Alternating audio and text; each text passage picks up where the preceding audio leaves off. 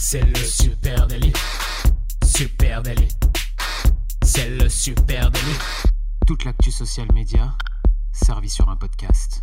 Bonjour à toutes et à tous, je suis Thibaut Tourvieille de La Broue et vous écoutez Le Super Daily. Le Super Daily, c'est le podcast quotidien qui décrypte avec vous l'actualité des médias sociaux.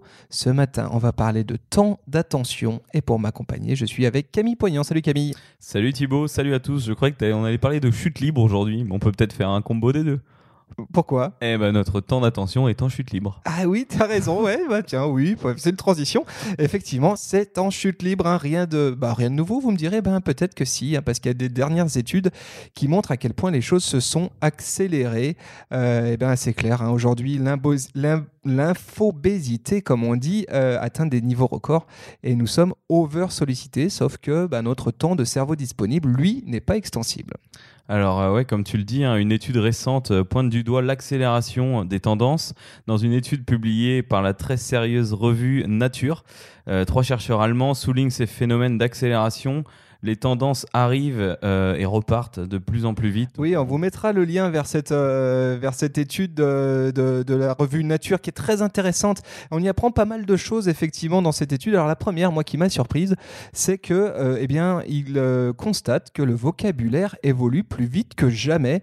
en gros, les chercheurs ont analysé la durée pendant laquelle certains mots ou expressions sont restés à la mode dans 100 ans de littérature. Donc ils ont pris Google Books et puis ils ont compilé 100 ans de littérature, ils ont scrollé tout ça, ils ont vu à quel moment euh, les mots ou les expressions apparaissaient, disparaissaient, en gros quelles étaient les tendances de vocabulaire, et ils ont découvert que les termes à la mode, eh ben, ils étaient utilisés dans les livres pendant six mois en moyenne au 19e siècle. Alors je sais pas c'était quoi hein, les mots à la mode, les expressions à la mode au 19e siècle. Certes. Certes, exactement. Euh, et puis, euh, il ne restait à la page que pendant un mois au 21e siècle. Donc, euh, voilà. Eh ben, c'est six fois moins. Six fois moins. Donc, on voit que même sur les le vocabulaire, les choses s'accélèrent aussi. Hein. Alors, cette étude a également relevé un truc qui, nous intéresse particulièrement c'est la, la, durée de vie d'un trending topic, donc d'un thème à la mode sur Twitter. à titre d'exemple, ces chercheurs ont évalué un total de 43 milliards de tweets c'est pas rien, et analyser euh, les 50 hashtags les plus, populaires au monde euh, toutes les heures entre 2013 et 2016. Ils ont calculé donc euh, pendant combien de temps ces hashtags sont restés populaires. Donc c'est un très bon moyen d'évoluer de comment évolue la tendance. Et ils ont découvert qu'en 2013, un hashtag restait dans la liste des 50 hashtags les plus populaires, une moyenne de 17,5 heures et que en 2016, euh, donc trois ans après, euh, un hashtag restait dans la liste des 50 hashtags les plus populaires seulement 11,9 heures. Donc il avait perdu 5 heures et demie de, durée de vie en fait, ce eh hashtag populaire. Et oui, c'est vrai, mais ça on le ressent très vite. Hein. C'est vrai que tu as des hashtags comme ça qui explosent. Alors à la fois ça va beaucoup plus vite pour euh, monter, et puis à la fois ça disparaît très vite. Donc on sent effectivement que cette tendance autour de la perte d'attention, elle est notable. Et c'est ça qui est intéressant dans cette étude, c'est que eh bien elle s'attache à relever des faits, des faits, euh, des faits précis. Pardon, et on peut faire d'ailleurs le même constat nous-mêmes hein, en utilisant Google Trend. Tu connais Google Trend, euh, Camille? Exactement, et, j'ai déjà, euh, dans mes vies passées, utilisé Google Trend, et je sais qu'il y a, il y a 7-8 ans, on, se disait vraiment, bon tiens, avant de lancer un marché ou quelque chose, je vais aller le taper dans Google Trend, et on voyait vraiment une évolution sur 1-2 ans. Maintenant, ça tombe net, en fait, ça dure très peu de temps, et on le voit très bien. Ouais, bah justement, moi j'ai fait un test avec le fameux hand spinner, tu sais, ce truc pour, euh, pour les ados. Euh. Ouais, ouais, qu'on a vu partout euh, pendant un moment. Hein. Cette tendance, elle est arrivée et elle est arrivée très forte et elle est repartie aussi vite quasiment. Hein, parce que si tu, vous faites une recherche dans Google Trend pour hand spinner, je vous mettrai le lien vers cette recherche. C'est hallucinant parce que la tendance, elle est arrivée en quelques semaines et elle est repartie en quasiment un trimestre. Donc en gros, en moins de trois mois, le hand spinner était né et puis il était mort et enterré. Et c'est ça une tendance, et on voit qu'effectivement les choses s'accélèrent de ce côté. Ça a fait encore plus vite que la là j'ai l'impression, le, le, hand spinner. Et voilà, et il n'y a pas que dans le web hein, que le temps d'attention, eh bien, il est en chute libre. Hein. Cette étude, elle montre par exemple un truc très intéressant, c'est que le cinéma aussi est touché. Hein. donc euh, le manque d'attention, ou du moins la baisse d'attention des publics, des audiences, elle touche aussi. Ou la surproduction de contenu. Ou l'infobésité, effectivement, l'overdose de contenu. Et eh bien par exemple, ils ont constaté qu'il y avait une accélération euh, euh, des sorties de films hein, euh, et que les sorties de films, le rythme a beaucoup changé. En gros, dans les années 80, bah, un blockbuster, il était travaillé bah, pour engranger des entrées sur plusieurs semaines, hein, limite plusieurs mois, alors qu'aujourd'hui, eh ben, les sorties de films, elles sont espacées de très peu de temps. On parle de deux semaines. hein. Donc avant, on était sur quatre mois en moyenne entre deux blockbusters et aujourd'hui, c'est deux semaines. Donc on sent que le public a envie que ça aille plus vite et puis globalement, les choses vont beaucoup plus vite. Hein. L'image du cinéma, elle représente euh, très bien ce qu'on voit sur les réseaux sociaux ou sur le web en général. C'est vrai que euh, les blockbusters, bah, il y avait beaucoup moins de producteurs de films à succès à l'époque qui pouvaient se permettre d'aller au cinéma avec des gros budgets. Donc, bah, forcément, tous les quatre mois, il y en avait un qui arrivait à sortir quelque chose. Il y avait aussi euh, moins d'acteurs. Maintenant, la création de séries génère encore plus d'acteurs qui font encore plus de films. Et, et on parle même pas des séries là d'ailleurs. Donc, bah, maintenant, ah, voilà, c'est passé à deux semaines parce que tous ces acteurs-là, ben, c'est pareil, ils ont besoin de bosser.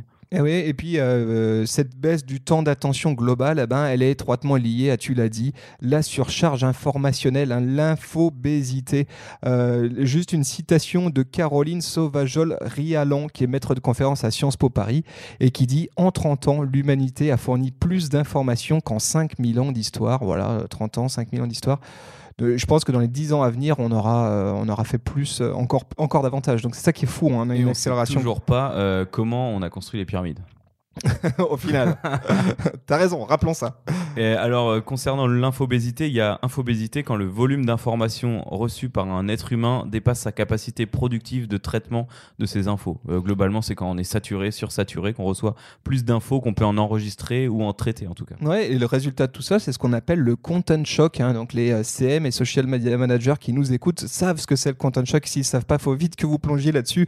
Hein, le content shock, c'est un, un terme qui a été démocratisé. Et ben, c'était en 2014 seulement par un, monsieur qui s'appelait Mark Schaeffer. Et lui, euh, il a euh, écrit euh, que, bah, selon lui, l'offre de contenu, elle a déjà nettement dépassé la demande des consommateurs vis-à-vis du contenu. En gros, on a beaucoup plus de contenu qui est produit que de contenu qui peut être consommé, d'où cette chute du temps d'attention. Alors, si vous voulez illustrer ça très simplement dans votre vie quotidienne et dès maintenant, vous prenez votre feed Facebook et vous le scrollez. Et ben, ça peut scroller à l'infini, quoi. À moins que tu aies une vie devant toi pour euh, lire tout ce qui s'est passé aujourd'hui. Euh, voilà, il y en a beaucoup trop pour être traité. Voilà, et donc résultat des courses, eh ben, euh, résultat des courses, notre temps d'attention est aujourd'hui inférieur à celui d'un poisson rouge. C'est pas une blague, c'est assez sérieux, hein, euh, y a deux ans de ça, il y avait une étude qui avait été réalisée par Microsoft auprès euh, bah, de Canadiens, qui révélait que la multiplication des écrans, les réseaux, etc. Alors ils ont tout mis sur les réseaux sociaux, mais on a, on a appris hein, dans ce podcast un peu plus tôt que c'était pas exclusivement sur les réseaux sociaux.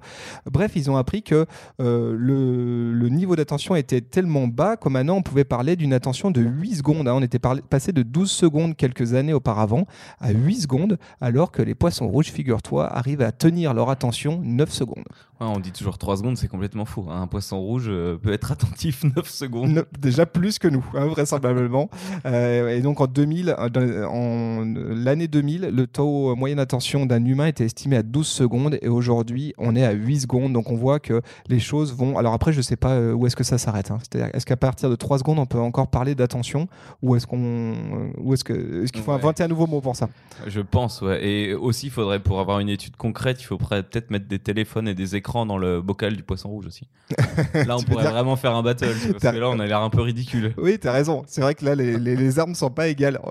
Euh, et du coup, bah, du coup, on en vient à se demander euh, quel est, euh, quels sont les KPI à suivre. hein. Est-ce que le temps d'attention disponible, c'est pas le nouveau KPI à suivre de près pour se rendre compte si ce qu'on produit, les contenus qu'on propose en ligne, ben, justement, suscite l'attention? C'est un mot qu'on entend beaucoup, susciter l'attention, mais c'est pas certain qu'on ait toujours les bons KPI pour mesurer ça. C'est vrai qu'en de susciter l'attention, on est, on est souvent très, on regarde souvent de très près la rétention, le temps de rétention euh, sur des vidéos par exemple. Le temps de rétention des auditeurs euh, sur une vidéo, c'est quelque chose de, de très important, plus que, enfin depuis plusieurs années en tout cas, j'ai l'impression plus que le nombre de portées euh, qu'il y a eu, sachant que on va perdre les auditeurs en moyenne, 98% des auditeurs au bout de 3 secondes ou 4 secondes de vidéo. Et c'est vrai que le temps d'attention disponible, ça peut être super intéressant pour faire le, le lien entre les deux. Bah, c'est sûr que le taux d'attention c'est vraiment euh, l'indicateur de la qualité des contenus euh, mis en perspective avec la rareté du temps de cerveau. En gros, euh, on a 8 secondes à saisir en moyenne. Est-ce que j'arrive à en saisir plus hein? C'est vraiment ça, en gros, l'enjeu qui doit être le nôtre maintenant, qui nous qui produisons et diffusons du contenu en ligne. C'est est-ce que j'arrive à, attirer l'attention plus de 8 secondes? À partir de là, déjà, on peut sortir le champagne. On se dit, ouais, c'est cool. Et puis là-dessus, tu as raison, hein, il y a quelques indicateurs qu'on peut suivre. Alors, tu as parlé du taux de rétention sur les contenus vidéo. Ça, c'est super intéressant parce qu'effectivement, ça permet de te faire une idée de savoir si euh, ton contenu est, parvenu, est parvenu pardon, à maintenir l'attention de ton audience. hein. C'est un des seuls KPI qu'on a aujourd'hui qui va dans cette direction, qui, permettent ne- qui nous permettent de voir euh, le- la rétention de l'audience. Ah oui, on pourrait rajouter quand même euh, peut-être euh, le prendre en compte le taux d'engagement, mais à forte valeur ajoutée, pas euh, le taux d'engagement genre euh, juste qui est de l'ordre de la réaction, hein, les likes, les Mhm. pouces, les euh, j'aime, les crrr, etc. Non, non, vraiment la- la- le taux d'engagement à forte euh, valeur ajoutée, c'est-à-dire Euh, les commentaire. Les commentaires. Là, on sait que a priori, la personne, elle a pris un peu plus de temps. En tout cas, vous lui avez attiré son attention davantage. Euh, donc ça, ça peut être intéressant euh, à suivre euh, comme métrique. On pourrait aussi parler hein, sur les contenus web, hein, sur les sites web de nouvelles techno qui arrivent. Et là, là, il y a quelques outils intéressants à souligner. hein. Par exemple, il y a un service qui s'appelle Chartbread. Je ne sais pas si tu connais Euh, ouais, ça, ça propose de mesurer le taux d'attention réel sur le site internet. Ouais, exactement. Et donc, euh, C'est un outil qui est utilisé hein, par des gros médias en ligne, hein, comme le Financial Times, The Economist, etc. Et effectivement, ce que fait Chartbreed, c'est qu'il mesure les mouvements de la souris euh, à l'écran, les comportements de déroulement de la page, etc., les touches pressées, le temps, en gros, que tu as passé sur telle ou telle zone de vraiment l'écran. passé en fait sur le site. Exactement. Et, Plus que je laisse un site, je fais autre chose sur mon smartphone et je m'en vais quoi. Et voilà, et là-dessus, ils arrivent à tirer euh, là-dessus euh, des métriques sur la qualité de l'interaction de l'internaute avec la page web. Et alors, dans les métriques qui sortent, hein, ils en ont une qui euh, le temps d'engagement, clairement. Ça s'appelle comme ça, et euh, ça mesure le temps que les utilisateurs consacrent activement à l'interaction sur une page. Et puis, ils ont aussi une autre métrique qui est intéressante, c'est le temps d'exposition active. Euh, ça, dit combien de temps un lecteur passe sur une partie spécifique du contenu. Je trouve que c'est un super outil, c'est très intéressant à, les regarder. Je pense que couplé avec un bon UX design du site, ça peut être vraiment, vraiment cool quoi. Exactement. On peut imaginer aussi hein, qu'on qu'on- on- on attache une attention, qu'on regarde ce qui se passe du côté de ces métriques de stories et notamment euh, les, euh, les fameuses métriques de savoir si les gens ont passé à la slide suivante Ouais. ou sont revenus en arrière. Ça, c'est quand même un bon indicateur euh, du temps d'attention que les gens vous ont apporté. Euh, si vous proposez un contenu en story qui dure 15 secondes et que les gens ont cliqué sur suivant, bah, ça vous donne une idée du taux de rétention hein, quand même que les gens ont eu sur vos stories. Donc ça peut être intéressant là-dessus de faire quelques tableaux comme ça, récap de ces stories et se rendre compte les gens ont switché ou pas et si on a réussi à garder leur attention 15 secondes. Et tu parles des stories, là, c'est intéressant parce que ce- cet outil, justement, de, de, de, de, euh, taux de clic sur suivant, taux de clic sur, clic sur précédent, euh, ça existe que sur les stories.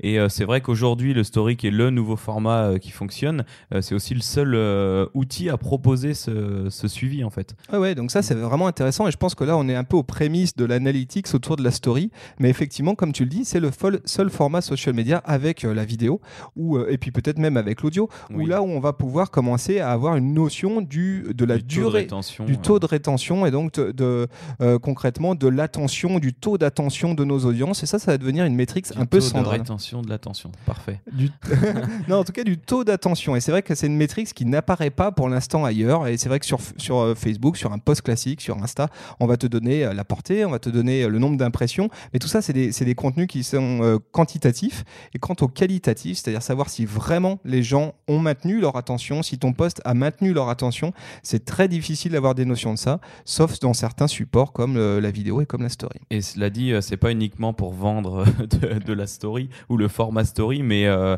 ils sont très bons. hein, les taux de rétention en story, euh, on voit souvent, très souvent sur la dernière slide, euh, qu'on a conservé bien plus que 50%. Euh, parfois, on arrive même à 90%, hein, même si on a 10 slides euh, de l'audience. Donc, euh, non, le taux de rétention est vraiment très bon. Ouais, ça c'est intéressant et effectivement peut-être que le format est encore neuf. On verra peut-être que quand on aura aussi une infobésité sur ce format-là et que tout le monde y sera, peut-être qu'on verra que ce, à nouveau ce taux d'attention, euh, cette durée d'attention disponible, eh ben, elle va diminuer et puis qu'il faudra aller chercher d'autres formats à plus fort engagement. Et je pense qu'on parle d'autres formats. Euh, en fait, on va, dans, on va vers l'immersion, l'immersivité. Je sais pas si ça peut se dire, mais euh, la story c'est ultra immersif. On, est en plein dedans, c'est en plein écran et c'est tous comme ces outils de de réalité virtuelle qui arrivent très fort aussi. là, une fois que tu fais le geste de mettre ton casque de réalité virtuelle, tu acceptes d'être totalement disponible pour cette expérience. Bah là, ton temps d'attention déjà, il est conditionné par le fait que tu mets à peu près 5 minutes pour bien t'installer ton casque. Donc c'est vrai que déjà. Sur ton siège, fait exprès pour la, VR, exactement. Euh, voilà les amis, ce qu'on pouvait se dire ce matin sur le temps d'attention qui est donc en chute libre, vous l'aurez compris. Alors la bonne nouvelle, c'est que maintenant vous le savez, nous le savons, et puis qu'on a quelques outils quand même, et gardons un œil sur ce qui se passe dans nos audiences. Est-ce qu'on attire suffisamment leur attention? Est-ce qu'on la conserve assez longtemps? Regardez du côté de vos stories, regardez ce qui se passe dans votre temps de rétention sur, euh, sur vos vidéos Facebook. Vous pourrez avoir quelques petites surprises de ce côté-là. Alors vous l'avez remarqué sûrement, on a parlé très vite pour voir si votre temps d'attention était suffisant et si vous avez retenu l'intégralité des informations. Alors n'hésitez pas à venir nous faire on un va petit faire résumé. Un test. Ouais, on va faire un test. Ceux qui ont, euh, qui on aura gardé leur attention jusque-là, c'est-à-dire à peu près quoi 15 minutes là? 15 minutes. Voilà, 15 minutes. Vous nous dites poisson rouge en commentaire sur Instagram, sur LinkedIn, sur Facebook, sur Twitter, supernatif. Et puis bah, d'ici là, on vous souhaite une très bonne journée et on se retrouve dès demain pour un nouveau Super Daily. Bonne journée à tous, salut Salut, ciao